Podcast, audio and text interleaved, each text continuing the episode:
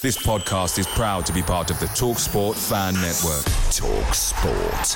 Powered by fans. The TalkSport Fan Network is proudly supported by McDelivery, bringing you the food you love. McDelivery brings a top tier lineup of food right to your door. No matter the result, you'll always be winning with McDelivery. Order now on the McDonald's app and you'll get rewards points delivered too. So that ordering today means some tasty rewards for tomorrow. Only via app at participating restaurants. 18 plus rewards registration required. Points only on menu items, delivery fee and terms apply. See McDonald's.com.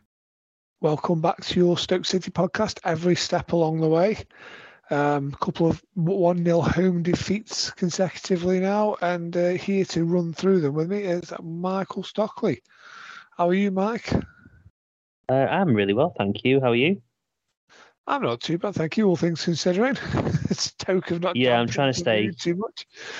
I was going to say, yeah, trying to stay as positive as possible. It's it's very difficult this end of the season when it's not much to kind of play for. We've had some poor performances, results, and it's like come on, you can do it. Get through it. There's only there's only a few more weeks of the season. yeah, there's not much left now. Come on, boys, we can do this. obviously, like the latest game that we're going to talk about now is obviously Wigan Athletic. Now, when the uh, when bottom of the league roll into town and they haven't won a game since the beginning of October, an away game, you sort of feel like you've got a good chance of getting three points, don't you? But it didn't turn out that way for us.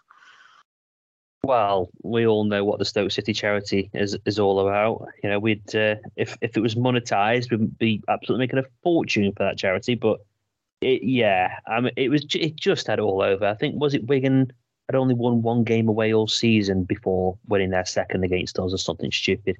Um, I mean, a relegated team because I think they'd admit that they're, they're down, um, and even they managed to get past us. I mean, to be to be quite honest with you, Dan, it could have been two or three nil to Wigan if they would have taken the chances.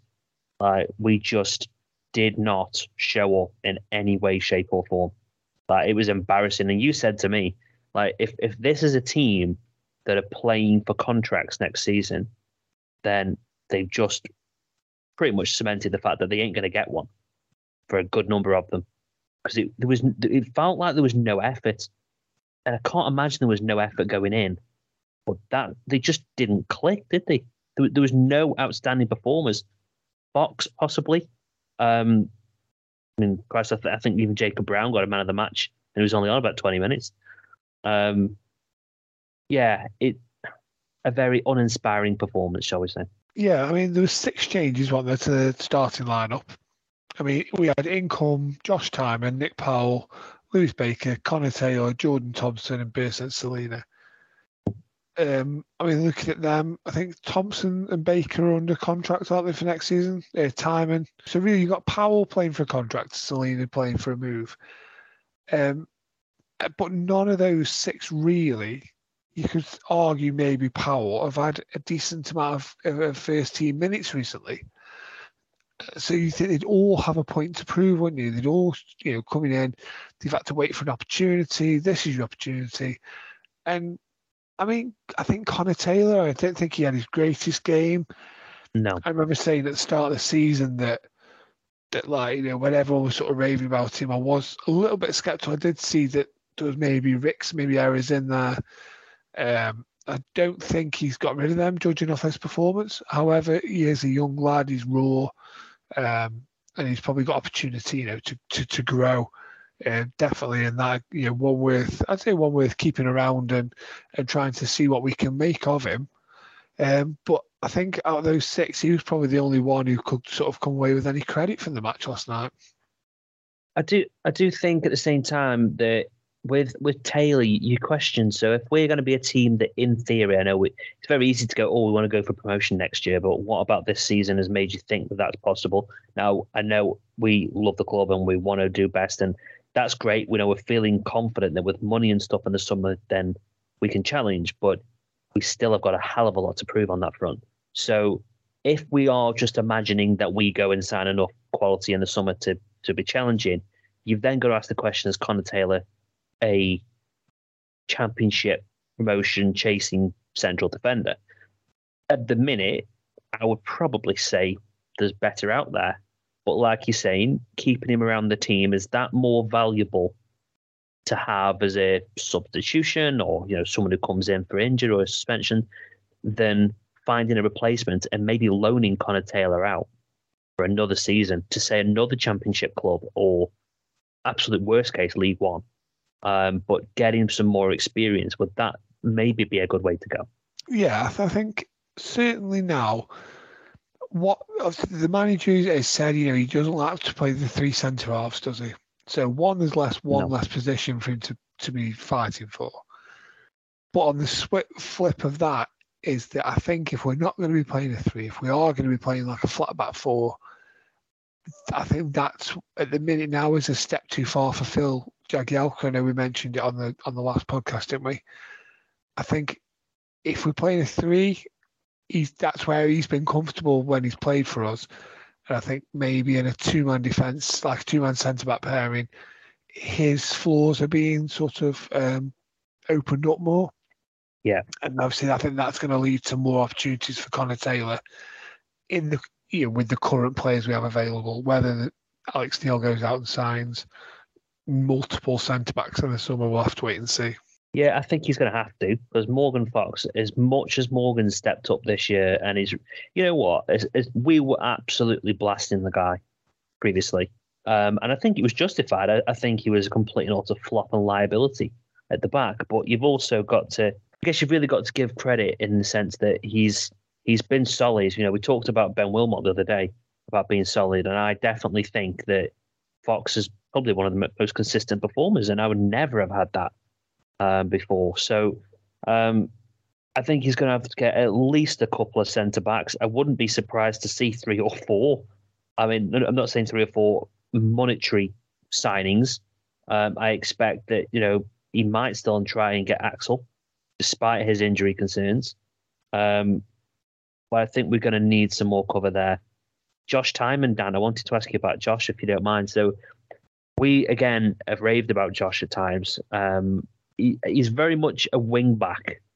That we've said that he's a, he's a wing back. His his crossing can be brilliant at times.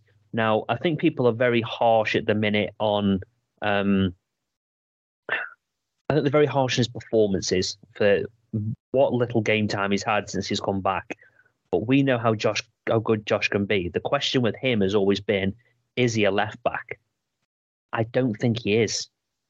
But can he be turned into a left back? Can he improve his defensive capabilities? I guess only Alex Neil will know that, and maybe Josh himself. So people calling for Josh to leave, I think, is really harsh.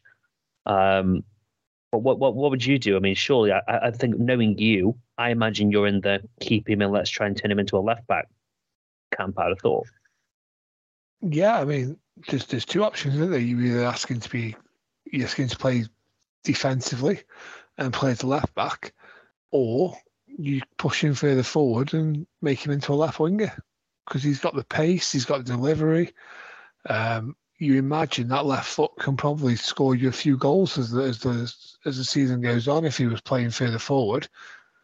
Um, he, I think he's got all the attributes to be a great attacking player. So yeah, that's the other option, isn't it? Don't go backwards yeah. with him, go forwards.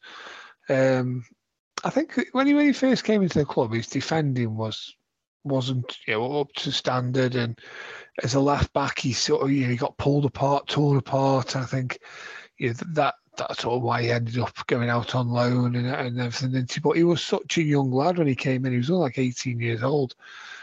I think now he's what 23, 23, maybe 24. I think he's matured a lot, and I don't, I don't actually like when he first was playing in those first two three years, if he was playing the left back, I'd be worried when he was playing. Like, oh no, yeah, uh, he just seems to be all over the place, his position and everything. I don't get that now with him. Like, I think he's quite a solid. I think he, he believes a lot in himself at this level, mm. and I think he's quite a solid player now, um, even at left back. Quite a solid defender. So I, I, I don't think it's as bad maybe as people are. Maybe it's sort of like a a long term thing where people haven't adjusted the, the, standard that he is. Maybe they're going off sort of past experiences from obviously the times when he when he wasn't up to scratch. Quite, quite possibly, but I, I, like you say, I think we've we've got much bigger problems than trying to find a replacement for Josh Tymon. We don't need that headache. If we if we if we if he doesn't have a good start to next season, we get to January and we need a new left back to to replace him, then I think that's when he'll do it. I don't think um, replacing Josh Tymon in the the summer is going to be a priority at all. Dan, to be honest with you, I think it will be uh, the case that we get to January. If he's having a difficult time and he's clearly not able to to fill in at left back, whether he's first choice or second, that's when I think he's going to get replaced. But we've got bigger fish to fry than trying to replace Josh Tymon in the summer.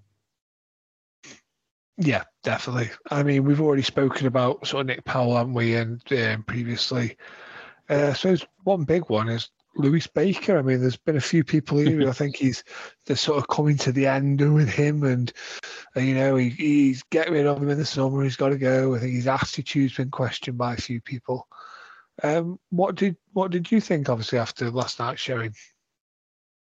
You know what? Similar to a lot of people. I mean, where's where's the Lewis Baker of last season? Like, it, it, I think Lewis for me was someone who could be you know, a box to box midfielder. He could maybe potentially go into that attacking midfielder spot. You know, we know that the guy can finish when he's on when he's on form. You know, he, he can score some blinding goals. He's great at penalties, which let's face it, we've had a problem with penalties for a long time. So again, he adds that value there. But you know, you look at the midfield that we've got, and when you think that you know we've got you know Pearson, who I am convinced will sign. I think that would be the shock of the summer if he doesn't sign Pearson. So I think we'd have Pearson, we'll have Laurent, and then another attacking midfielder. And this was his chance for me, Dan, to to make a stake and make a claim for that attacking midfield spot. And his substitute performances, his impact coming on from the bench has been practically zilch. So you almost question where is Lewis Baker's position because you wouldn't swap him for Laurent, you wouldn't swap him for Ben Pearson, totally different. We've already proven he can't do uh, defensive midfield. So wh- where's the place for Lewis? And considering how much we were raving about him last year, and you know, build a team around him, which was what a lot of people were saying, and understandably at that point, is there is there a future for Lewis Baker? I think there is, but I just haven't got a flipping clue where he's going to fit in. That's the problem. I suppose the question is, and this is something that's sort of hampered us for re- in recent years.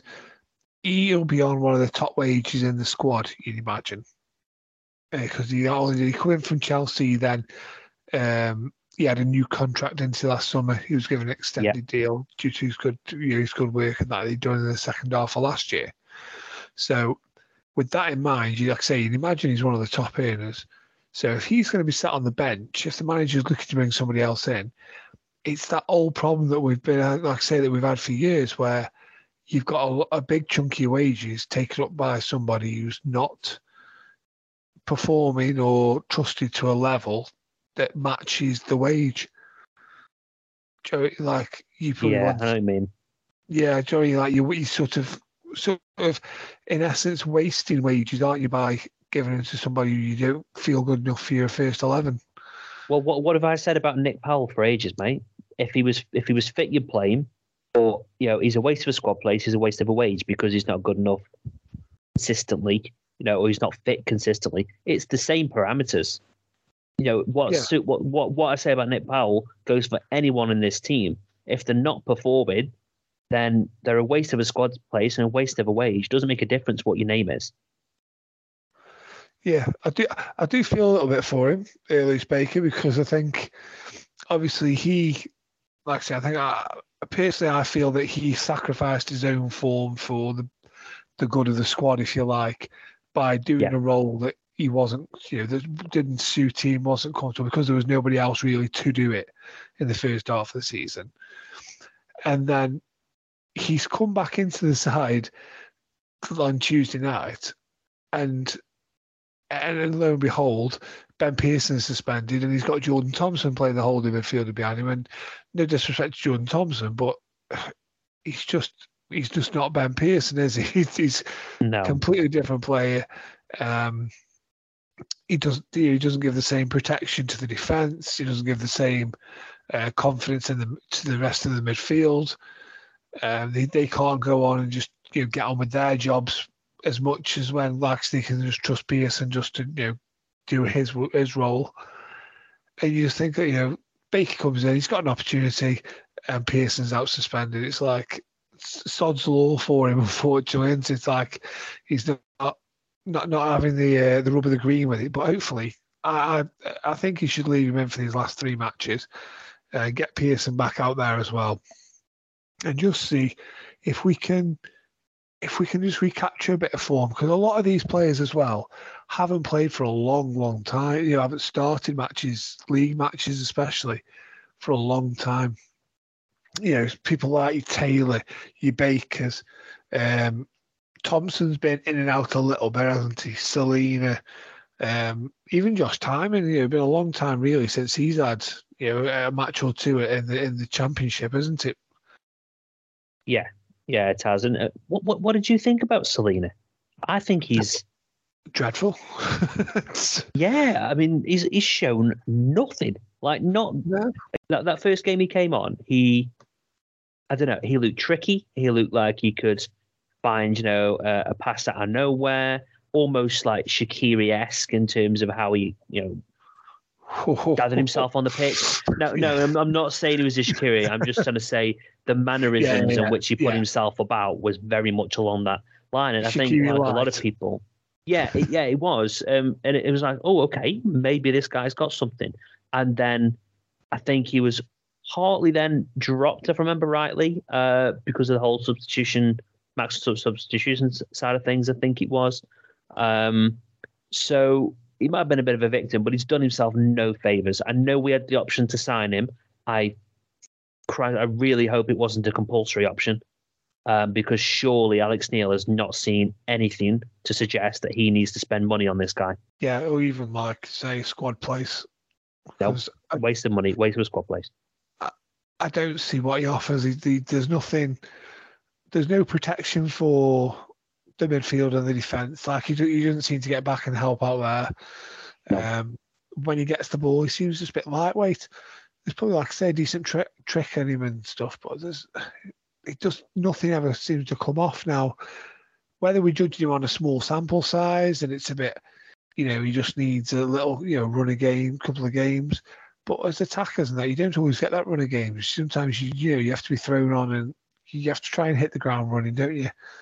Yeah. Um, you can't you know wait three four matches for a for your winger to start producing anything. Um, so I think I, I feel like you saying that I wouldn't like to think that he's you know nailed down to for for a permanent move in the summer. And uh, yeah, let's hope that's not the case. Also, another thing, obviously, Wigan. I mean, we would we were that was sort of dreadful, weren't we, on Tuesday night? There was no real there was there was nothing. Uh, there's been no sort of fighting and like you sort of hinted like no sort of passion or anything. Um, they looked like a team that half of them were knackered because they played a lot of games, and half of them were unfit because they hadn't played enough. That's how it sort yeah. of came across to me.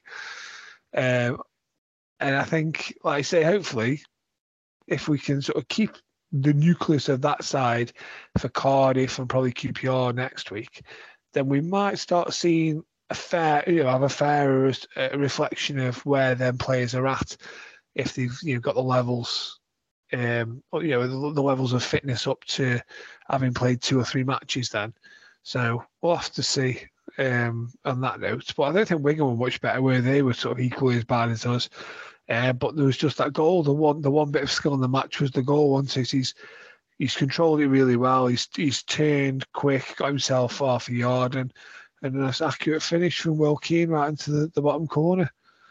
Um, yeah, well, Will Keane's a goal scorer. As much as you know, he's not had an amazing season. Like I think he's proven historically that he can score goals, and most strikers, you know, they don't. Good strikers, they don't need many chances to score, and he took that really well. If I remember rightly, I think it's played into him. He's controlled it with his right foot, you know, swiveled and hit it straight to the corner. Like it was a decent finish. You know, anyone would be happy with that.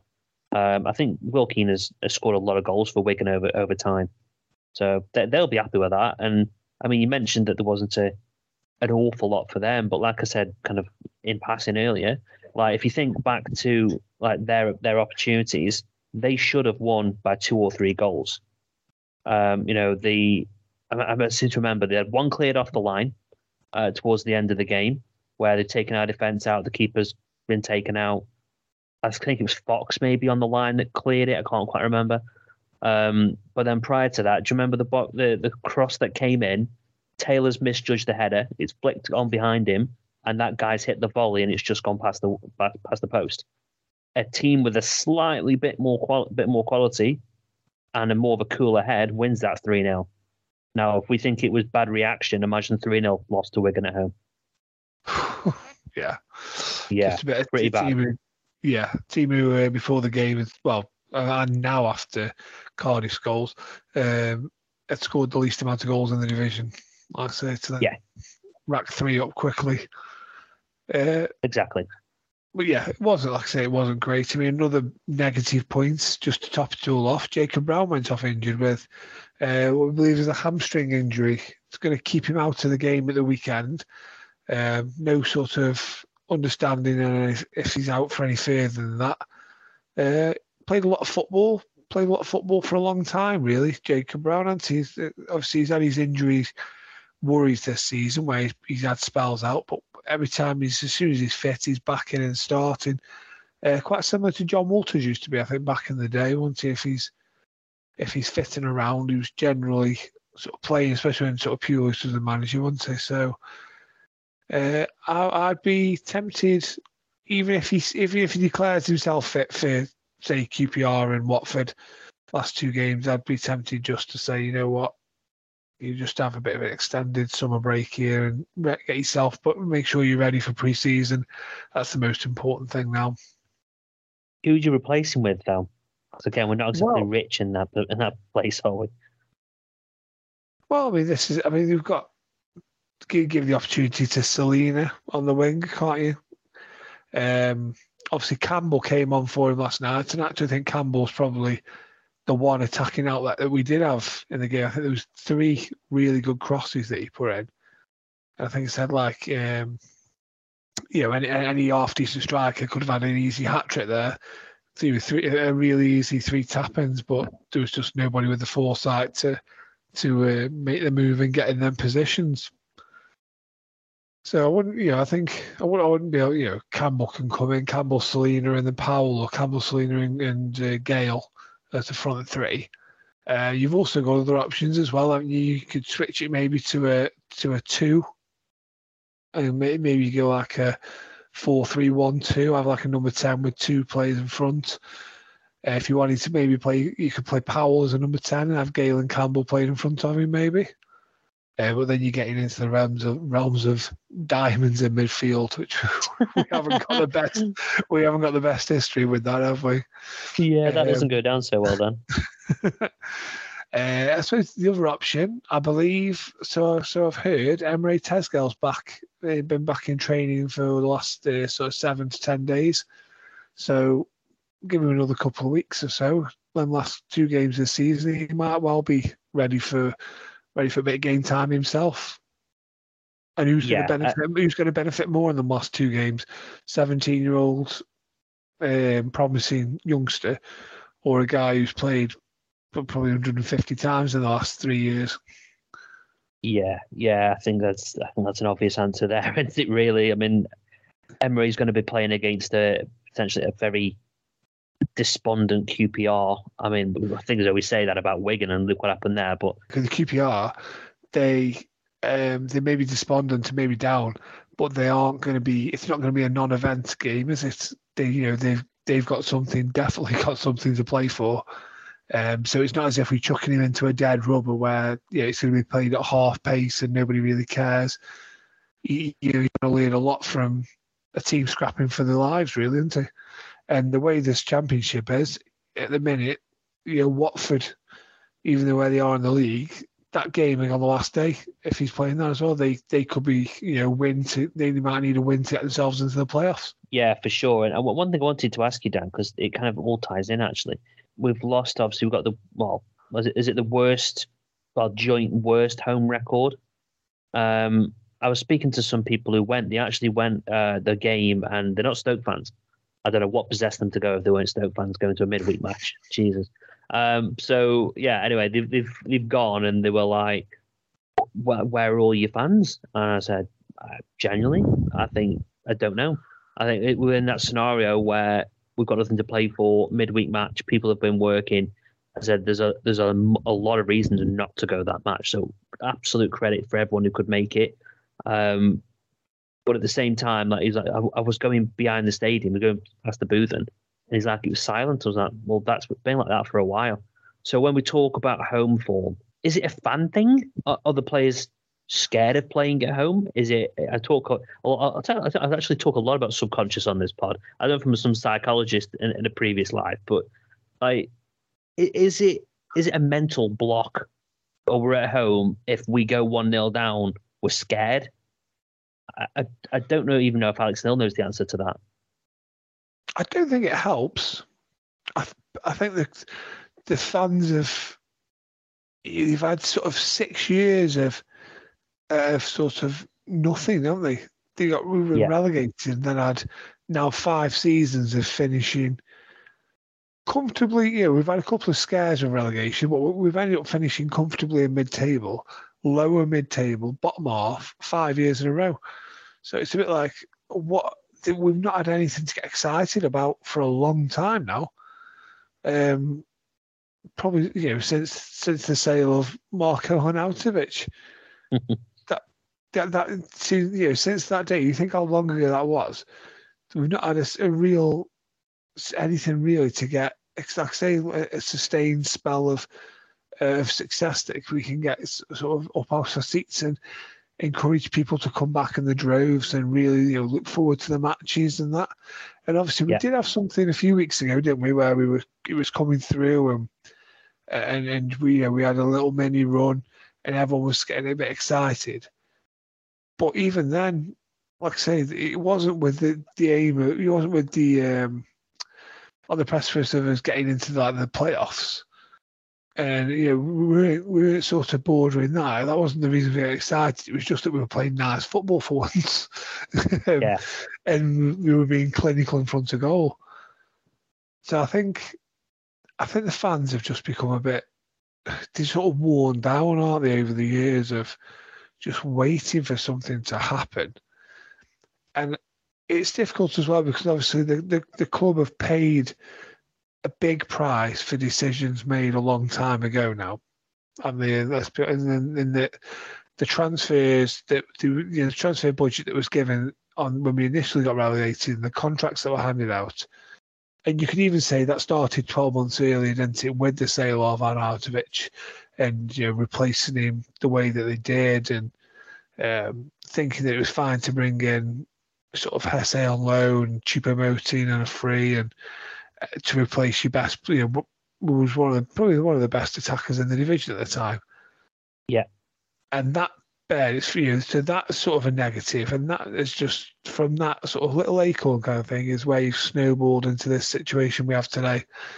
Um, you can, like I say, you can understand the sort of the apathy and then the the, the sort of neglect that people are giving the, their own club at the minute in terms of it, the, their time and and effort. I just hope that we can turn that back around because you, you think back to the mid 2000s and you know we used to get what 11, 12 to 14,000 was mm-hmm. was your, your, normal crowd. You know, if you got 15 16,000 it was a good day. And I think you know we had we had a good decade in the Premier League where we gained a lot of supporters long time supporters you know, that were going week in, week out for, for 10 years. And to be a shame if we drop down to those levels again or anywhere, you know, anything below sort of you know, 16,000 and that as a regular would really, would, it would be a real shame, really, I think. And I don't know how you bring those fans back without getting yourself promoted again. Yeah, it would happen eventually, Dan. If if we, I mean, like I said, we've what we've had five years in this league, and it's been basically going back all the time. Uh, not really any any any progress at all. So I mean, as we thought we would at least get top top half of this table, and quite clear we ain't going to do that either now. So um, I, I think one thing that An- uh, Angela Smith mentioned um, on commentary the other day when I listened when I watched the game back was like they were trying to obviously sell season tickets uh, going forward, and it's a good job that you know the early bird period that we used to have isn't around because that was not a spectacle to sell season tickets. So I'd imagine that there's a lot of people who are going to be hanging out and waiting for who are going to sign throughout the entire summer, and then they will decide whether to buy one or not. Yeah, I think you're right. I think there's, I can't see many sort of signing up straight away unless it's those who want sort of you know the the, the payment plan spread over more months. Um, yeah, I think I think you're right. I think there's going to be a lot of people who are just holding on to the money, and maybe that might just that can work two ways with the club. If the money's not there when they're coming in, I think they might they could say, well, can we afford to be spending this, that, and the other on players uh, without you know guaranteed income from these season tickets? Uh, you know, for, obviously in respect of sort of financial fair play more than anything. Um, but I reckon the other option, I think the other more likely scenario uh, is obviously that if there is a low low season ticket update through the summer, that the club go all out even more just to just to prove to fans that they are going to give it a go next season, uh, at least financially give it a go, and hopefully spend the money better than we have done previously. I'm still, I'm still um, I think, it's, like I say, it's a massive summer. I still think that come next season, we're going to have a very different looking squad. I think we've got a manager who knows what he wants, which is important. Um, I have seen somebody in one of the groups, obviously, that we're in, sort of saying that, you know, if we'd have carried on winning games easily between, you know, in the last two or three games and, and, then, and then these sort of three that are coming up, that Alex Neil really probably wouldn't have learned much about his squad. Uh, but in defeat, he'll learn a lot about what what players aren't up to scratch and what he does need. Um, so, you know, in the long run, it's not not a bad thing to have this this sort of blip as we go in. No, and I think one final comment I'll make on the team. Um, I don't think anyone listening to this should be under any illusions that we are going to go into the summer and he's going to get absolutely every position nailed. I think if Alex no. Neil comes out of the summer and he's got 75% of what he wants, he's done well. So we need to try and, I think he'll focus on the key areas the goalkeeper, the defence, the strike force. And obviously, then, of course, getting Ben Pearson and bits like that. I think he will be happy just to get through maybe pretty much in midfield what he has. Maybe he'll go for a couple of wingers, but if we get out of 75%, we've done well. And then it's about can we just keep in the promotion playoff push or even automatic? You never know. We might be we might really nail the summer signings, but are we in that promotion push in January? If the answer is yes, then okay, let's spend the rest of the money in January.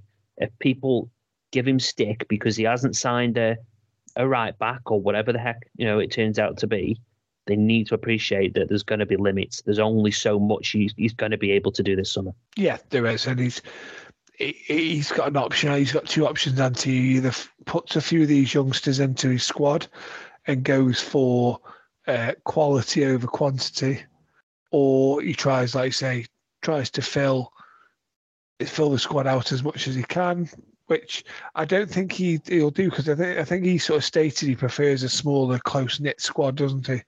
Yeah. So so I think that'll probably be the way he goes. But yeah, um, you might see, like I say, a few marquee signings and then a few loanies and uh, and free transfers coming in. Sounds. Um, so, what was the situation with the man of the match? I think I said to you at the time, Dan, that um, I, in fact, I actually put a tweet out, didn't I, with a bit of a um, just just saying that I'm going to get me like a tin hat on, effectively, was what I was trying to get across. So, did we have anyone vote for man of the match, or I'm, I'm assuming there's a lot of amusing options that came up. Oh yes, there's a few amusing ones. I'm surprised. um, in fact, I think there's probably more votes for the amusing ones as well. There was the non, the normal players. Um, so John Oldfield says the fans that stayed 90 minutes actually got 30% of the vote. right. and what, um, you've got uh, Ryan Machin said anyone but Celina. Uh, Louis Pulf- Pulfriman said the halftime sprinklers. Uh, Andy Burton said the ball boy. Josh Holiday said the exit. I think there was a few of them streaming for there, wasn't there? Um, uh, Jamie Bratt said we lost against Bottom. Who's picking a man of the match? Uh, John O'Leek says Ben Wilmot. Uh, Tom Meller, Stuart Block Nine. Well done, Tom, bringing him back in, getting some more points. Hey, going, we missed for him. player, yeah, he's going for player of the season. Stuart Block Niners. uh, Kenneth Beach says me. So I think that's him, not me. uh, Mark Whitaker said the squirrel that, that uh, chose to stay at home in protest. Uh, Alex Thorley said Flapiansky. Macca Fawkes said none.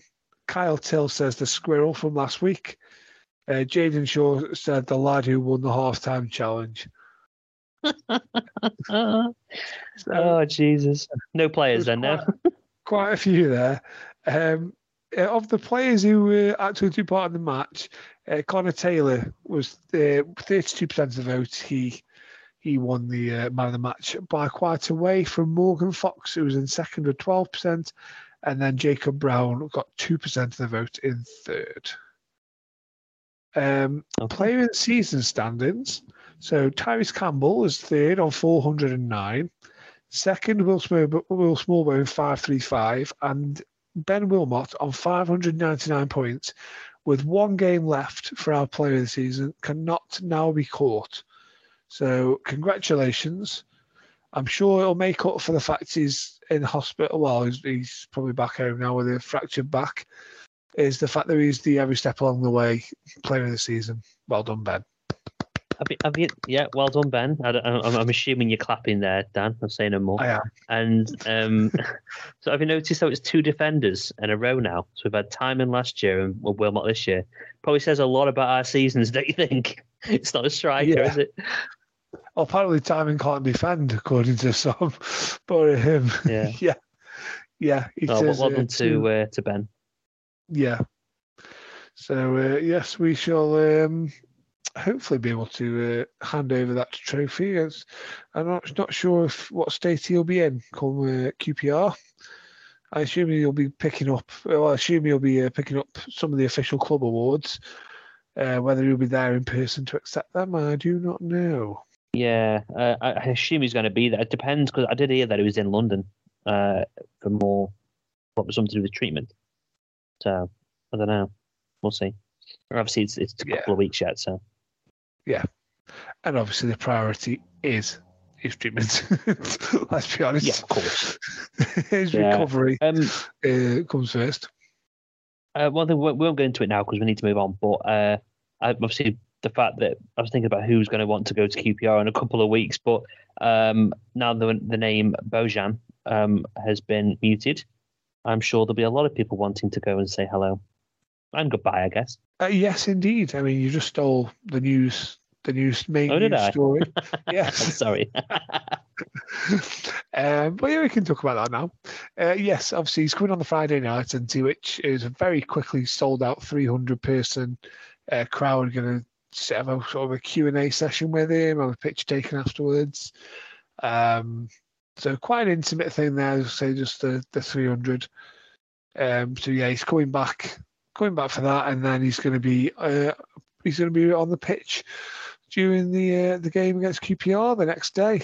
So yeah, that should uh, put a few extra bums on seats for that match, shouldn't it?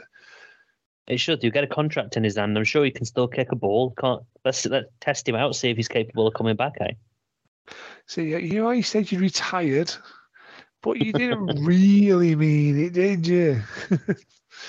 Yeah, you're just teasing us, weren't you? You just after a contract. That's all you were doing. you were just trying to get out of your contract wherever you were so you could come here. That's what it was. There'll be a lot of people. You know what? The one chant, if you're going to hear it on, on that day, is sign him up from the fans. Yeah, yeah. I haven't just sort of heard that. Well, I suppose the performances haven't really led to sign him up chance, have they? String him up, No. maybe. But nobody's been saying you sign him up to, to um, people like you, know, your Sterlings, your Sterlings, your Powells, your um, well, uh, Smallbones, Tuanzebe. If he'd have been fit, he'd have got someone to. Uh, but yes, I think shall we shall we move into the sort of the youth team women's and what's left of the news? yeah, sure. Uh, a few of these results you will have maybe heard on the uh, previous podcast that we did earlier in the week, but just in case you missed that, uh, the under 18s last week lost 3 2 at home to Blackburn. There was goals from Adam Watson and Ollie Challoner. Uh, this coming week, they host Liverpool. So Saturday, 11 a.m., Clayton Wood. Uh, it's the final home game of the season, and it's actually fourth v sixth.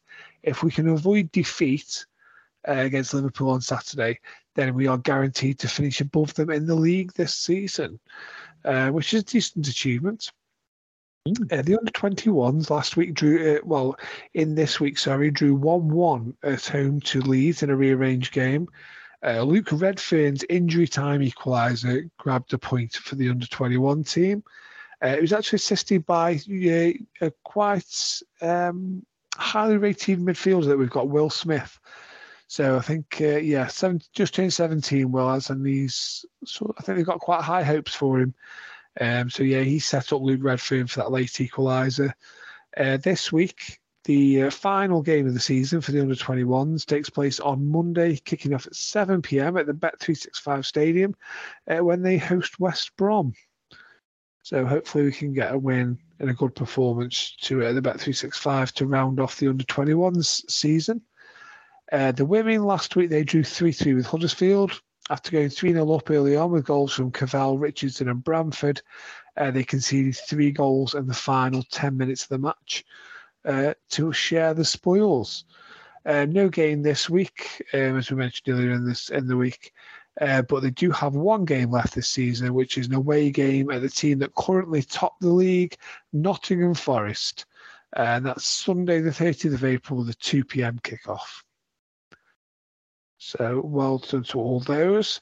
Now, um, one bit of news we do have, I think we just we have touched on it as well, as Ben Wilmot has been confirmed he's a fractured back, so he's out for the rest of the season, as you would imagine with an injury like that.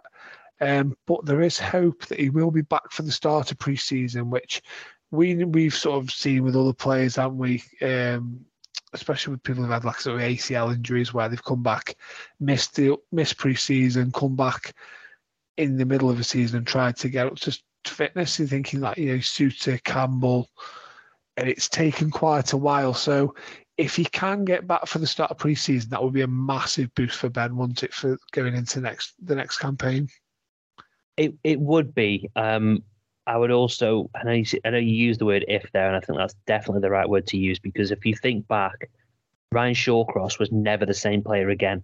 When he had that back injury, he, as you said, he came back like mid-season, tried to fit in, didn't do it had a bit of a setback, you know, and he was never the same player. Hence his retirement in the end. So you know, it's very it, it's it's a big deal a back injury. It's very easy to reoccur, like I said, like muscle tears and stuff like that. If it means that he has to miss the start of the season, then he has to miss the start of the season. Ben has got a lot of potential, a lot of potential future here. So we can't rush him back because the guy may may, may never play well again. It is it is that possible. Shawcross was the prime example of that. Yeah. And I think the one thing we Will does have is he's got age on his side as well. Exactly, yeah. I think Ryan was a lot older once he was he sort of 30 or maybe just past 30 when he had his back injury. And obviously Ben's, you know, still in his early 20s and he's sort of 23. He so, doesn't need to rush. Yeah, and he's got, like I say, hopefully, you know, his body itself, he's not had the wear and tear that Ryan had had. Um, obviously, he put his body on the line, anti, and for, you know, for week in, week out for what 10, 10, 11, 12 years with this football club. By the time that happened, um, well, like I say, you'd hope that Ben, that uh, Ben, obviously, although he has, you know, he is a you know a tough um, centre half in a, in a difficult division. He's not had the the longevity of, of Shawcross of you know putting his body through week in week out. So hopefully he can recover a bit quicker. Um, one other little thing I'm going to bring you before we get into the uh, the Cardiff game is we've spoken to uh, our good friend Jake Tonga, who's Lincoln City fan, uh, and he is uh, give us an update on Tashan Oakley-Boothe. yeah, just a, an update on Tashan. Obviously, he's not been in the squad um, the last couple of weeks. Over January, we signed a lot of loanees, uh, and unfortunately, he's had to be the loanee that's missed out because the other loanees um, have sort of formed um, to be a, re- a, really important part of the side, and Tashan's been a bit expendable. Um, so unfortunately, he's he's missed out quite a lot, not been involved in the squad. Mark still speaks about him at the training ground, how he's so positive, uh, how he's still making a really good influence on the group, which is exactly what you want to hear. Um, just yeah, I, am not really sure where Tashan's going to go from here. Really, um, obviously came on last night against Barnsley. Come on a couple of weeks ago away at Fleetwood as well. So appearances are sporadic. Um, but I, I, mean, I think earlier in the season I said he's, he's someone who's out of contract at Stoke that we would potentially look to take. Uh, I, I don't think I don't think the football club would be interested um, anymore due to due to the situation that's happened. So yes, um, it, it's pretty unfortunate for Tashan, but uh, I'm sure he'll get a great move in the summer and um, he'll go and play some football somewhere.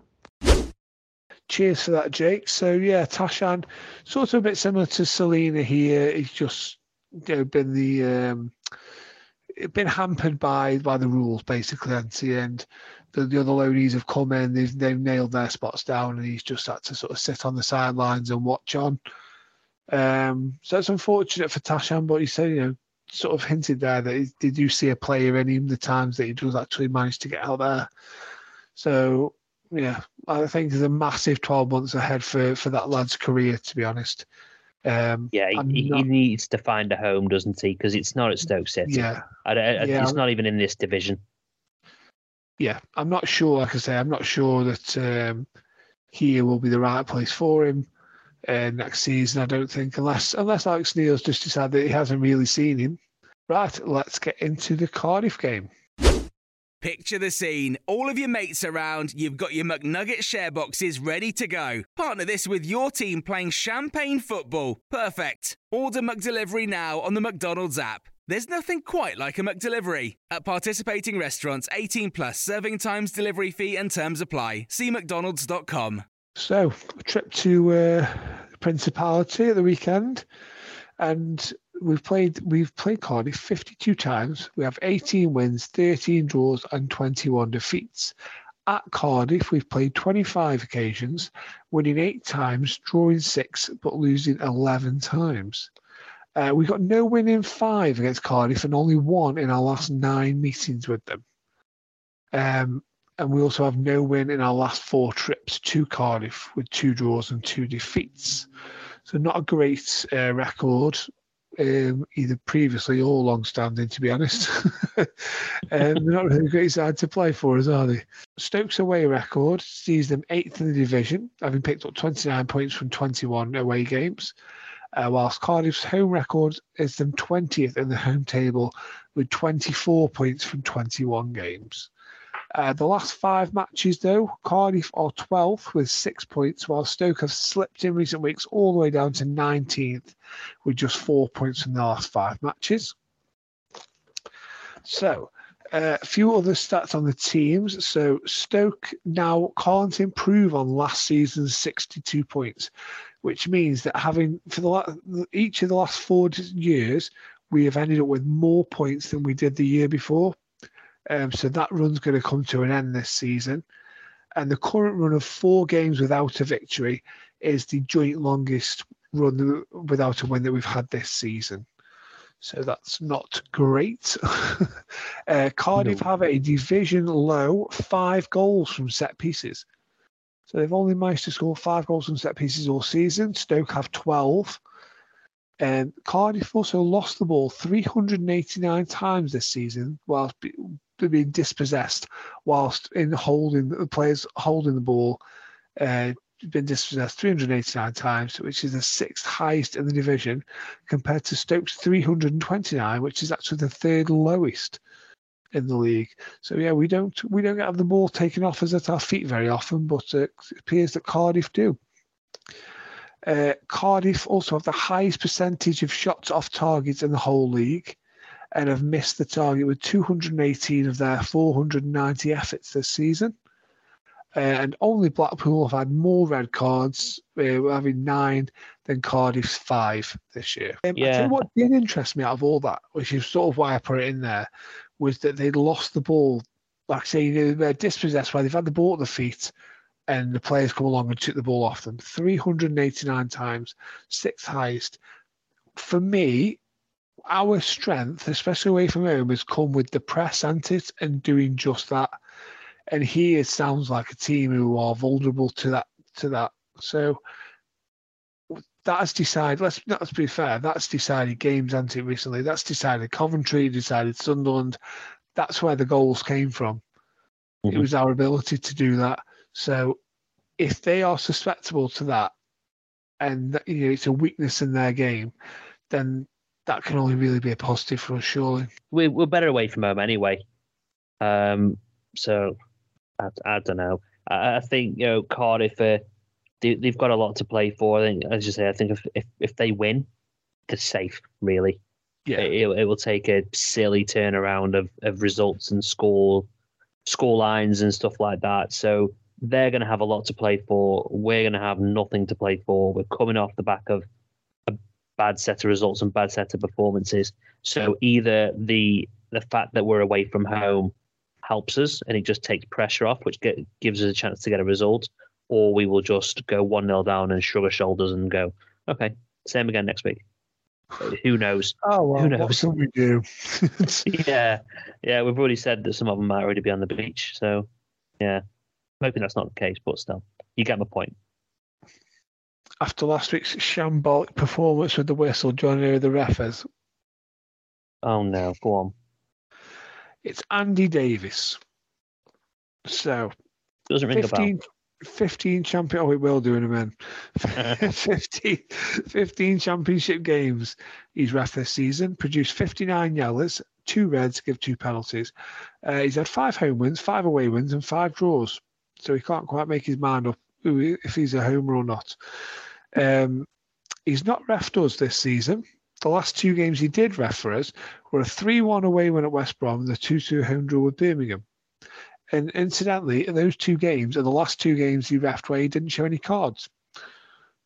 It's interesting, isn't it? Mm.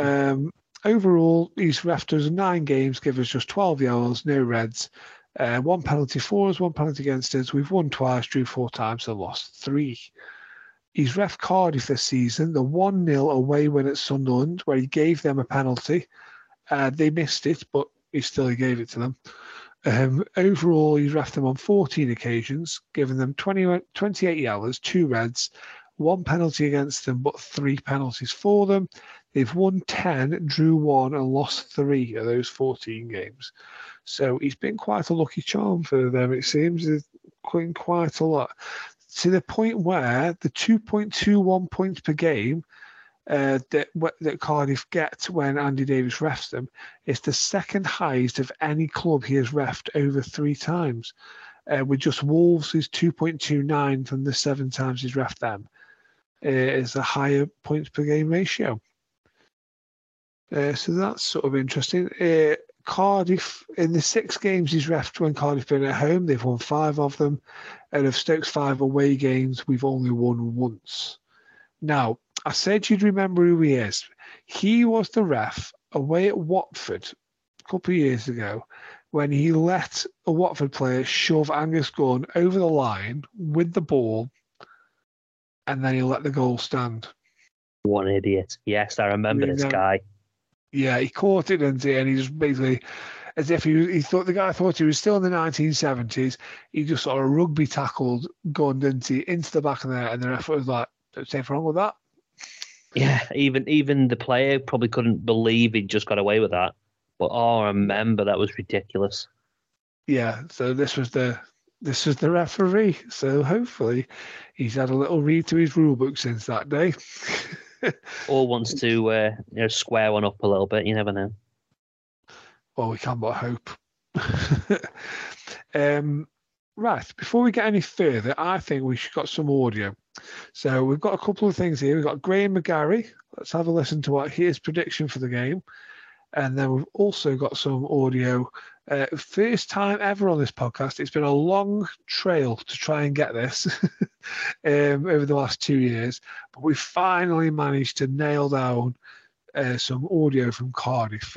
So, so, thank you to Thomas Taylor, who's Cardiff City fan, and he sends us some audio in. So let's listen to Graham and Tom.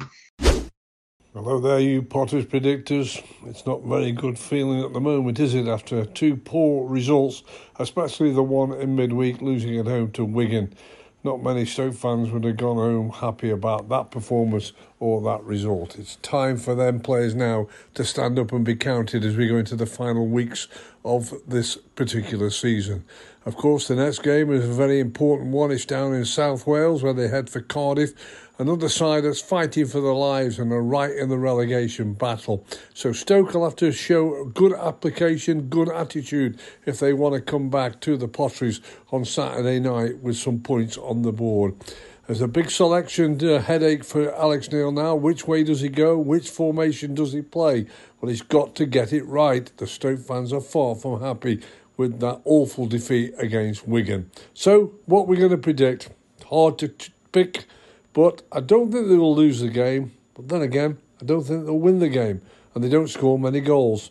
I'm going to go for Cardiff nil, Stoke nil. Supporting Cardiff City this season uh, has been anything but boring, um, for better or worse, because you never really know what you're going to get with each game. Um, it seems to change on the fly, um, usually within the space of a couple of days, of how our form is, uh, the way we play, and essentially how we think the season's going to end up going. Um, you know, we can get a big win uh, on a Saturday and in midweek with some results going our way as well, and think this is finally it. We're going to pull away um, from the relegation battle, and then before you know it, it comes to the next game and we just don't show up, and we get dragged right back into a relegation battle. Um, case in point, over the Easter weekend, um, we went away to Blackpool uh, on the Friday, and we won three one. Uh, we were three 0 up at half time, and we thought maybe this is it. It's where we start to pull away a little bit. We put a little bit of a run together.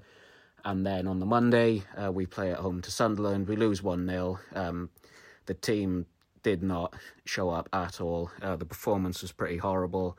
And before you know it, dragged right back into a relegation scrap, so we think. Um, so it's been it's been up and down, uh, to put it lightly. Um, with that being said, uh, tonight we got a massive win um, away at Watford. We've seen a little bit of Sabri style maybe starting to gel tonight, um, wanting to be a bit more aggressive in attack and a little bit more aggressive in defence, not letting uh, Watford's attack um, get in too much uh, success tonight. And um, it really is a change from um, last weekend. We went away to Sheffield uh, United and lost 4 1. And I thought it might have been a similar game to that again tonight. But um, I was proven wrong, and I'm very glad that I was proven wrong.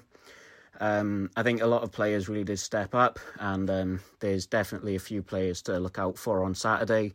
Um, the main man at the minute is Sory Kaba, uh, our striker on loan, and they say never to fall in love with a loan striker, but the Cardiff faithful have done just that. Um, I think he's been absolutely fantastic since he's come in. Uh, he scored some really important goals for us, and more so, he's just you know he's interacting with the fans. He's saying all the right things online, um, and he just doesn't give up. And I, I, th- I, really hope we end up signing him in the summer because he's such an important player. And I think another player to look out for is uh, Jaden Philogene. Um, he didn't play against Watford, but hopefully he'll be fit in time for Saturday. Uh, very talented player, uh, very skillful, uh, great technique, and he just, you know, he creates chances out of nothing.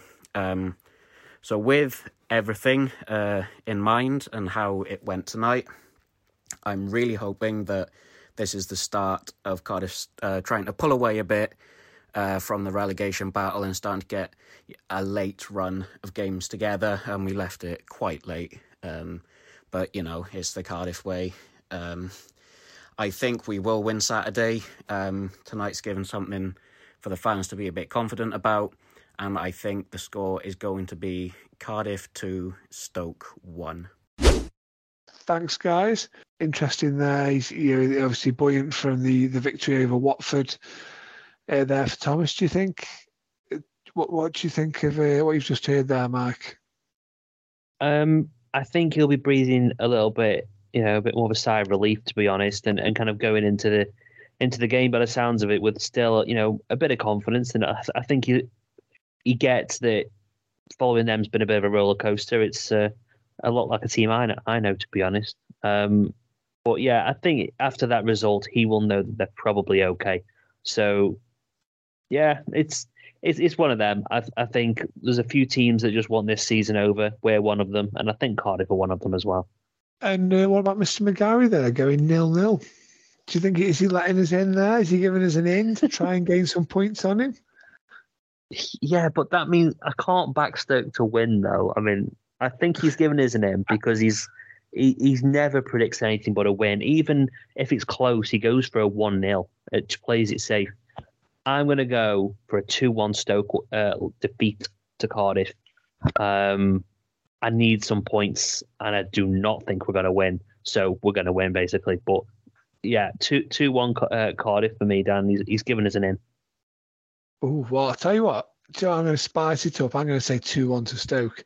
Just so we've got all bases. Somebody's going to be celebrating then, aren't they? well, I say celebrate. I don't know if we'll be celebrating if we lose, Mike, but you might give it a little little sly fist bump when no one's looking. Got them seven points in there. Get it. I was going to say, when it comes down to points for where we are, what do we need for one of us to overtake Graham? Is it a correct result of the next two or three games? Well, I think if we get, we need basically we need two, two correct results out of these last um, few games. So it's a tall ask, but we need to get skates on and start doing it. Um, but yes, I think we may have to do like tactical predicting here just to keep away from what he says. Luckily, he has to send us in first, doesn't before we get to pick ours. So sorry, Graham, but we try, we can do all we can to try and beat you. Um, Yeah. What would you? What's your team? Where are we with Sarkic? Have we got any news? Do we think is he fit? Is he? He's been training. Is there an Well- opportunity for him to replace Bonham? Yeah, I I think so. He was in training what ten days ago, I think it might have been now. Um, so he's got to be there or thereabouts. If he's in training, a goalkeeper doesn't exactly need to be, you know, he's not like an outfield player. So I don't think it's a, it's harsh. So yeah, for me, Sarkic goes in goal. Um, I'm similar, of similar team really. So Hoever comes in at right back, Taylor centre back with Fox, um, and then I've got Sterling at the left. I'm Josh. I'm dropping Josh Tymon um, from, from that one. Yeah, uh, I like I like Josh a lot, but I'm I'm going to drop him. Um, midfield, reluctantly Baker comes back in, um, just because again, I just want to give him another chance just to see if he can do anything better. Uh, so he will go into the uh, the, the Will Smallbone position with uh, Josh Laurent and, and obviously Jordan Thompson because we haven't got any, any other choice to be honest. Uh, Campbell and Gayle up front with Nick Powell. Okay, I will just let you know. You see, you haven't got any other choice. Ben Pearson is only suspended for one game because it was two yellow cards. Of course he is. Of course he is. So okay, Thompson Yeah. drops out for Pearson then, but Baker still That- still keeps his place. That was a tough decision to make. Well, that you took a lot of deliberating over that one. yeah, yeah. I don't know why in my brain I I uh, I had Thompson and I thought ba- uh, Pearson was out for longer, but there you go. It is what twenty to twelve at night. So again, I I, I notice I use that excuse a lot. I cock up and I use the excuse of what time is it now, and I'm going to keep using it until well forever actually. I can just tell you as well, listeners, there was actually no editing whatsoever done to that. He did chuck Jordan Thompson out of the team as quick as you heard it then. there was no deliberating about it. We didn't, there was no ums and ahs on, oh, you're going to have to cut this bit out. Oh, no, no, no, no, no. As soon as I said, as soon as Ben Pearson was available, Jordan Thompson was getting splinters. yeah. Um, I'm going for Sarkic in goal if possible. Obviously, it's Jack Bonham if he's not. Um, Sterling, Taylor, Fox, Tymon is my back four, which I think is the same as we had on Tuesday night. Uh, Baker and Laurent retain their places, but Pearson comes in for Thompson. Um, and then I've got Celina on the right, Powell in the middle, and Campbell on the left. So really, I've got Campbell in for Brown due to injury, uh, Pearson back from suspension uh, is coming in for Thompson and Sarkic in for Bonham. So just the three changes for me. Um, Okay. If, if Tuanzebe's fit, who knows? I certainly don't. But if he is, then, uh, then he comes in for Fox. Uh, for What is it with that guy? But uh, uh, where's where is he? Like I thought it was a little niggle that he's meant to have, and he's what's he missed three weeks now? We don't want to put too much pressure on him until Oh, he signs wow. that contract. We're trying to make him feel like he's he's being looked after. That's what we want. Mhm. Uh, now, my subs bench, actually, I'm just going to give you this a few names here because I, I mean, I think we're at the stage of the season now where uh, we can shove a few, a few names on there who, who we don't generally see. It's a few younger lads. Um, so I'm going to have Bonham, Bonham on uh, as the sub keeper.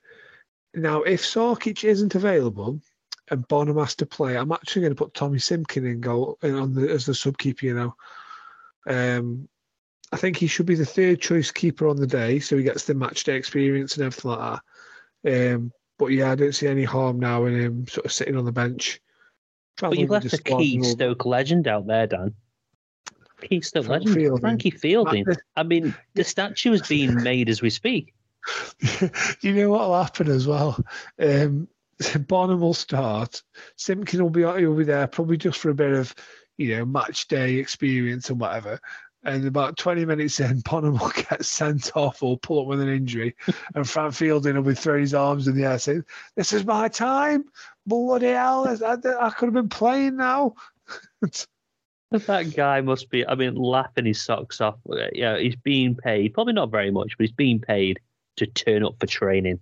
to be fair, Like, to be it's fair, not his fault, he- but he's a third choice goalkeeper one two essentially. That's why he is, isn't he? Sarkic, Bonham, Fielding. And your third choice goalkeepers, you've got one or two, haven't you? If you've got two experienced goalkeepers in front of them, then your third choice is generally a young lad. If you've got two inexperienced keepers or you know experienced at this level goalkeepers, then you again you get an older player in who's coming to the end of his career who's happy just to be uh, who the others can maybe learn off and he can sort of talk, you know, give them advice and stuff like that. And he's decent, you know, you know if, if ever he's called upon, he's, he, you know, he, he can still do a you know semi job for a few games. And obviously, Well- Fielding definitely falls into that category. Until he, he didn't come here with the thing of he had to play. He come here with the thing with right. Okay, we've got uh, obviously we had Bursik, we've got a young goalkeeper in Bursik. We've got a goalkeeper who's come up from League One slash League Two in Jack Bonham.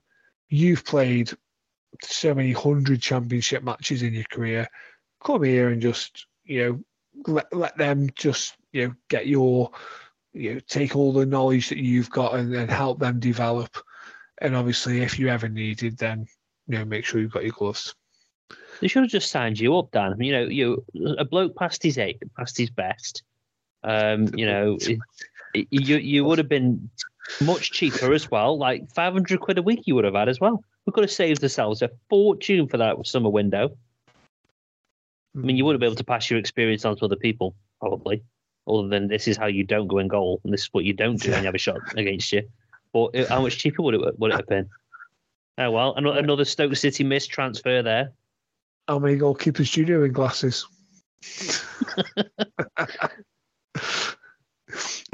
um, um, so yes, I mean I've managed to get one of my subs down at the minute.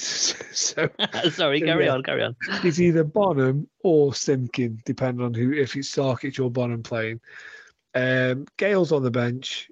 Uh, then I've got Caelan Redding, um, Lewis Macari, uh, Jacob Howard Wilkinson, Jordan Thompson, and either Emre Tezgel or if Emre is not quite fit yet, uh, then we're going to go with Mr. James Taylor as well.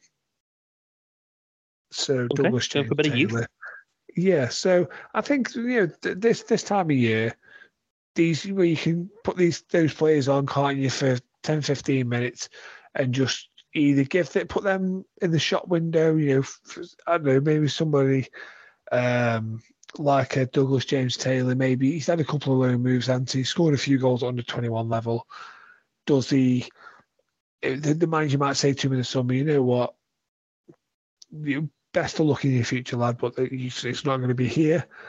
And obviously, if he can get 10, 15, 20 minutes here and he can put himself about a bit, you know, somebody might be watching this game, scouts or whatever, and they'll say, actually, yeah, he's a decent player. We'll sign it. Yeah, we're we're a team in League One, League Two. I've seen enough there. We can work with that. Get him in, and that's that's how it works. And you know, you know see, it's about. Um, like I say, it's always looking for next season now on more than one level, and the and Yeah, especially sure. yeah, and I think obviously Redding's been on the bench quite a few times. Macari's had, you know, his little dipped his toe into first team. Howard Wilkins, uh, Howard Wilkinson, Holland Wilkinson even's had a couple of. hopefully, we're not going to bloody Howard Wilkinson on the bench. I was going to say, yeah, um, and then not that desperate. and then obviously you've got uh, Emre if he is fit. Then obviously he needs to be on the bench because he needs to be, um, I'd say, getting some minutes in these last few games if possible. Um, I mean, I'd written, I'd written down here prediction two two. You know, I'm gonna have to go with two one now, just just to, so we've got it all. Uh, but yeah, Campbell and Tymon are scoring my goals for me. Okay. Um, what did I go for? went for two one lost, didn't I? So, um, our goal's going to come from. Oh, I I'm going to. I'm going to be really ridiculous here. Lewis Baker. That's not I ridiculous. reckon he's going to. He's, he's going to turn up and he's going to score. Whether in fact he's going to score a penalty. I'm going to be very specific about the method. Penalty. So we've got Pearson holding midfield, and Baker becomes a great player again. Yeah. Super six. I did fill it in this week. Got a massive four points. Well, well done me. so I'm up to Well 261. uh, still in 76th place. You are 60th with seven on 335. Uh, Luke Jones is on 443. Uh, Nick Green is on 437 and Ben Dawson is on 432. So that's still quite close, just the 11 points separating the top three there. Uh, Gaffer. So I'm in 17th on 200 2,405 after picking up 53 points this week. Uh, you picked up 52 points to move to 2273 overall, which is 21st place. Um, so that's quite close, only the four positions in that. Now, in our top three, at Stoke Gaffer, 3307 uh, is in third. Pookie Blind is in second, 3314. And in our first place for us with 3,519 points is Jack Curran. Now, it's been brought to our attention by at Stoke Gaffer that Jack Curran, out of nearly 11,000 players in this game, is actually second overall, which is a phenomenal achievement. Well done, Jack. Um, that re- yeah, that is a really quality achievement to be honest, isn't it? To be second out of like say 11,000 people. Yeah, yeah, pretty good going. And there's me happy that I'm in 21st or 22nd. So Out of that's just in our own league. yeah. um, I believe there's something else you want to speak to us about, Matt, before we uh, finish off with a nice Cardiff-related quiz. Yes. So um, anyone who follows Twitter and Facebook would have seen it. Uh, but we put out the annual uh, listener survey. Now, uh, for anyone who's new to the pod who didn't fill one in last year, basically it ten questions. Like it takes you probably less than two minutes to do. I did it as a tester, and I could have it done in about a minute and a half. So it's all kind of like just general questions. Um, you know, favorite things, uh, least favorite things in the pod, suggestions for next season, etc. So we've had a number of of great suggestions for different sections for next year. Um, a couple that we've already thought of, but others that we haven't. So um, we will definitely be looking about maybe implementing a couple of them. Uh, so if anyone can, uh, please just spare some time. It literally will take you a matter of seconds. So either go to the Twitter page and you'll see it pinned there, um, or alternatively you can go to the Facebook page, which is obviously just go to every step along the way, and you'll see it on there as well. So click on the link. It's a Microsoft Forms, completely anonymous. So if you want to say that you know, you know your improvement for next year is that Dan isn't on the pod, then please go for it. Um, he will still be, but you can still give your thoughts. So um, if you can uh, do that for us, please, everybody, that would be good because me and Dan have got ideas, but we've said before, and it's cheesy line, but it's your pod. Like we don't do, we could easily just speak to ourselves. We're doing this for you guys, so you know, literally get your opinions across, and we can hopefully use some of them, and it just helps to influence what happens next year. So. Um, please don't think that whatever you say doesn't make a difference because it absolutely does. Yeah, basically, we don't want to be banging a drum that everyone hates the beat to, do we? That's the thing. No, Absolutely not. And the feedback we've had so far has been unanimously positive, like, in, like incredibly positive, and it's been great just to see what types of things you guys love, um, and we're positive that it reflects what we thought you liked as well. So that's good. Um, and you know things like you know the, the specials and stuff like that. Which ones you prefer? It helps us to try and target our specials that we do uh, to stuff that you're going to like. So this is your chance, basically. If you can get involved, please do. It's literally a matter of seconds. Perfect. And I look forward to looking through and sifting through those answers and uh, getting some inspiration for next year. So, shall we move into something that's actually quite pos- quite uh, popular in those replies we've had so far? The quiz. yeah, I, I, mean, I bet they wish they had somebody better to answer them, but yeah, that's fine. I think a few of these questions are in your uh, sweet spot here, I reckon, Mark. Try and tailor. I'll try and tailor it for you that you might know some of the answers. So, okay. question question number one: How much did Cardiff pay for Peter Thorne and Graham Kavanagh in two thousand and one? Oh, it com. Oh yeah, combined. Okay, so they went in the same window, didn't they, or the same season, if I remember rightly? Yes, so Kavanagh went in the summer, yeah. And then Thorne played five games the following season for Stoke, and then he joined us, yeah, Cav at uh, Ninian Park. So, okay, I'm not sure of Cav's value, so I'm going to go 2.7 million because I, I seem to remember Thorny was one and a half, one seven, one eight, something like that. So two and a half million total. So just to clarify, what you're going with? Two point five million in total. You were right the first time. Two point seven is oh, the exact amount. I'm so claiming Peter, that. So Kavanagh was a million, and then Peter Thorne was one point seven. There we go. Okay, so oh, that was 2001. That was, wasn't it? Yeah, 2001. Jesus Christ, that's ridiculous. Okay. uh, when was Liam's told Auntie that his mum well, demanded, "Why have you sold this man? Why have you sold?" was that Peter Thorne when she was kicking off? Um. So, question number two: Who was the owner at Cardiff that Kavanagh was unveiled with after he signed? The owner. So he, he took um, him out on the um, pitch and he got him doing these trademark. Uh, can't say too much, I'll give it away. To the Cardiff owner, and he had a little, little trademark thing he used to do, and Cav yeah. stood there doing it, which riled up the Stoke fans even more. I can see his, I can see his bloody face. Um, oh, um, got he used to tap his head, didn't he, doing the, I can't think what he used to call got, it. Um, I've got Rids, Ridsdale in my head, but I don't think he was the Ridsdale owner. was at Cardiff, but that was a few years after. But um, Sam Hammam.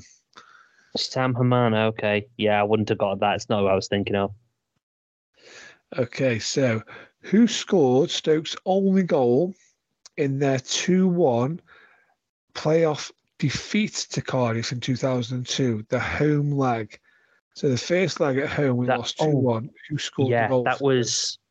It was again. It was at the Bootham, wasn't it? Yep. Yeah. It was um, late on. They were two 0 up. It we was. we were yeah. buried. Yes. Um. oh, they. Oh. Oh, for God's yeah, sake! Yeah, you're right. Go on. They, they, Deon Burton. Yes, Deon Burton. Deon Burton. oh my god, that was so difficult. Mate, you're really testing my memory here. I can see faces, but try to remember the names from that long ago. There's, there's people with there's people with the earbuds uh, and that walking down the street shouting, Deon Burton, Deon Burton, Mark, it's Deon Burton. Question number four. Thorne returned to Stoke with Cardiff in 2003 after also gaining promotion the year after Stoke and he was applauded after scoring a hat trick. But what was the final score in that game? Oh, didn't they? They trounced us, didn't they? Um, 2003. Yes. I returned at Stoke. Um, okay, so at home we lost three two. Remember rightly? We did, I think, off the top of my head, I think it was Eustace and Akinbiyi scored. Yeah. I'm not sure. But yes, um, we did. We lost 3 2.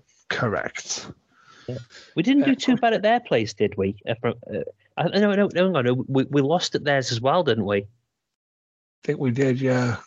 Question number five. Which debutant scored the only goal of the game versus Cardiff at Ninian Park in 2007? First game of the season, we had somebody on debut score the only goal of the game. Oh, flipping out. Um, oh, oh, Shawcross. It was from yeah. It was a fumbled thingy from Shawcross, if I remember rightly. Corner or something, It- was it? It was off a corner, I think. I'm sure it was Yeah. a towering header. I was in the away end that day. Um, Oh, were you? I was there that day, yes. It took us hours to get back to the car because the whilst I just stood in the park opposite Ninian Park watching State fans and Cardiff fans just charging at each other with the police in the middle. I was like, oh, I just want to go home. um. Anyway, next next question. How many seasons did we play each other in the Premier League? Not the foggiest. I don't even, I don't even remember Cardiff being in the Premier League. Just the once, 2013 14 Yeah. Yes, which I believe was the first season Mark Hughes was in charge of Stoke. I don't Uh, even remember oh, them being in the in the Premier League. You know. They they did come up because, um, yeah, they came up. They've been up in the Premier League twice. I think they came up, and then they came up again the year that we got relegated. So we missed each other. That's like we crossed. Right. Um, but yeah, that was the second time they've been up there. Hmm.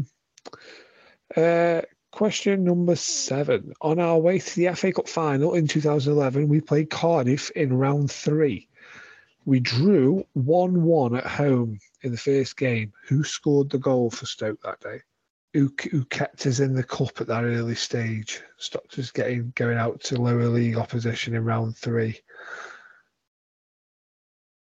Tony Pulis is the answer. But, um, jo- oh, Johnny Walters, maybe. It was not Johnny Walters. It was Tuncay. Sunshine. Okay. So yes, I think if it wasn't for Tuncay, we would have had no, no uh, FA Cup final, no five 0 against Bolton, no Europa League. Oh yeah, yes. No, I, I remember it now. Uh, um, I, don't remember how he got it. He, he hit it from like out, outside the box, didn't he? outside the box. Yeah, 20, 25, 30, 30 yards. Um, I might be too far out there, but something like that. a little Tuncay special, wasn't it? He never scored inside the box, did he? It'd always be a curling bender into the top corner or whatever. On to the next question, because question eight is, who scored the extra time double that settled the replay in that tie? It was nil nil, and we went to extra time, and it's the same player. Somebody got a brace in extra time. We won two 0 Okay. Um. Oh, oh, I can see the flipping face. Um, It was Oh, John. Walters. was it John Walters? Right. Yeah, Okay, he whipped his top off, and he had his little sports bra on underneath. It was one Oh, of the first God, yeah. times. For the first times, we sort of seen these like sports bra kind of things. And we're like, ah, what's he got on there? this is your final question. It's a bit more modern, but also throws back to that sort of era as well. So, which former Potters midfielder was caretaker manager at Cardiff for two games in January this year? Um. You like a clue? Yeah. I mean, I've got. Um. Oh no, I don't need a clue. I don't need a clue. It it was uh, Dean Whitehead. It was. I was going to say He was the assistant ma- manager, wasn't he, for a while? he was, and then they sacked um, Mark Hudson. Was it manager? Mm. Um, I was going to say when you sack your manager, who are you going to call? Dean Whitehouse. Yes, yeah, Dean Whitehead. I remember because I kept seeing when, when Cardiff were on TV and stuff. I was seeing him as the assistant manager. I was like, oh, that's what happened to him. Uh, yeah. Yeah. Okay. oh well, at least Uh, I went out with a win, with a winning option there. He did. I was going to throw in one, but I thought it was too obvious as well, so I didn't bother putting it in. Of uh, what was said over the tannoy at Ninian Park on that for that playoff game. Please do not uh, enter the pitch. Yeah, please. The players will be back out for a lap of honour after at full time, so please stay off the pitch. Cue James O'Connor. Bang. You Yeah. what? It was the whistles from the fans as obviously they wanted the end of the game, and it was just goal in and silence. Like just it, it was it was incredible. And then James O'Connor wheels away on his goals and obviously his backside and all that. Um, and he, he James O'Connor just couldn't believe it. Look, I'm not surprised. He never took a free kick in his life. No, he, sc- he scores two. Yeah. Uh, but yeah, I think that wraps up the uh, wraps up the pod nicely for this week, mate. Have you got anything else you'd like to say? Um, no, I think that pretty much covers it. Thank you very much. Yeah, let, let's hope that we can uh, return from Wales with three points, or at least a nice positive performance. Anyway, something um, something to work with going into the last couple of games of the season. And uh, we shall be back with you next Friday. Away days are great, but there's nothing quite like playing at home. The same goes for McDonald's. Maximize your home ground advantage with McDelivery. Order now on the McDonald's app. At participating restaurants, 18 plus serving times, delivery fee, and terms apply. See McDonald's.com. This podcast is proud to be part of the TalkSport Fan Network. Talk Sport. Powered by fans.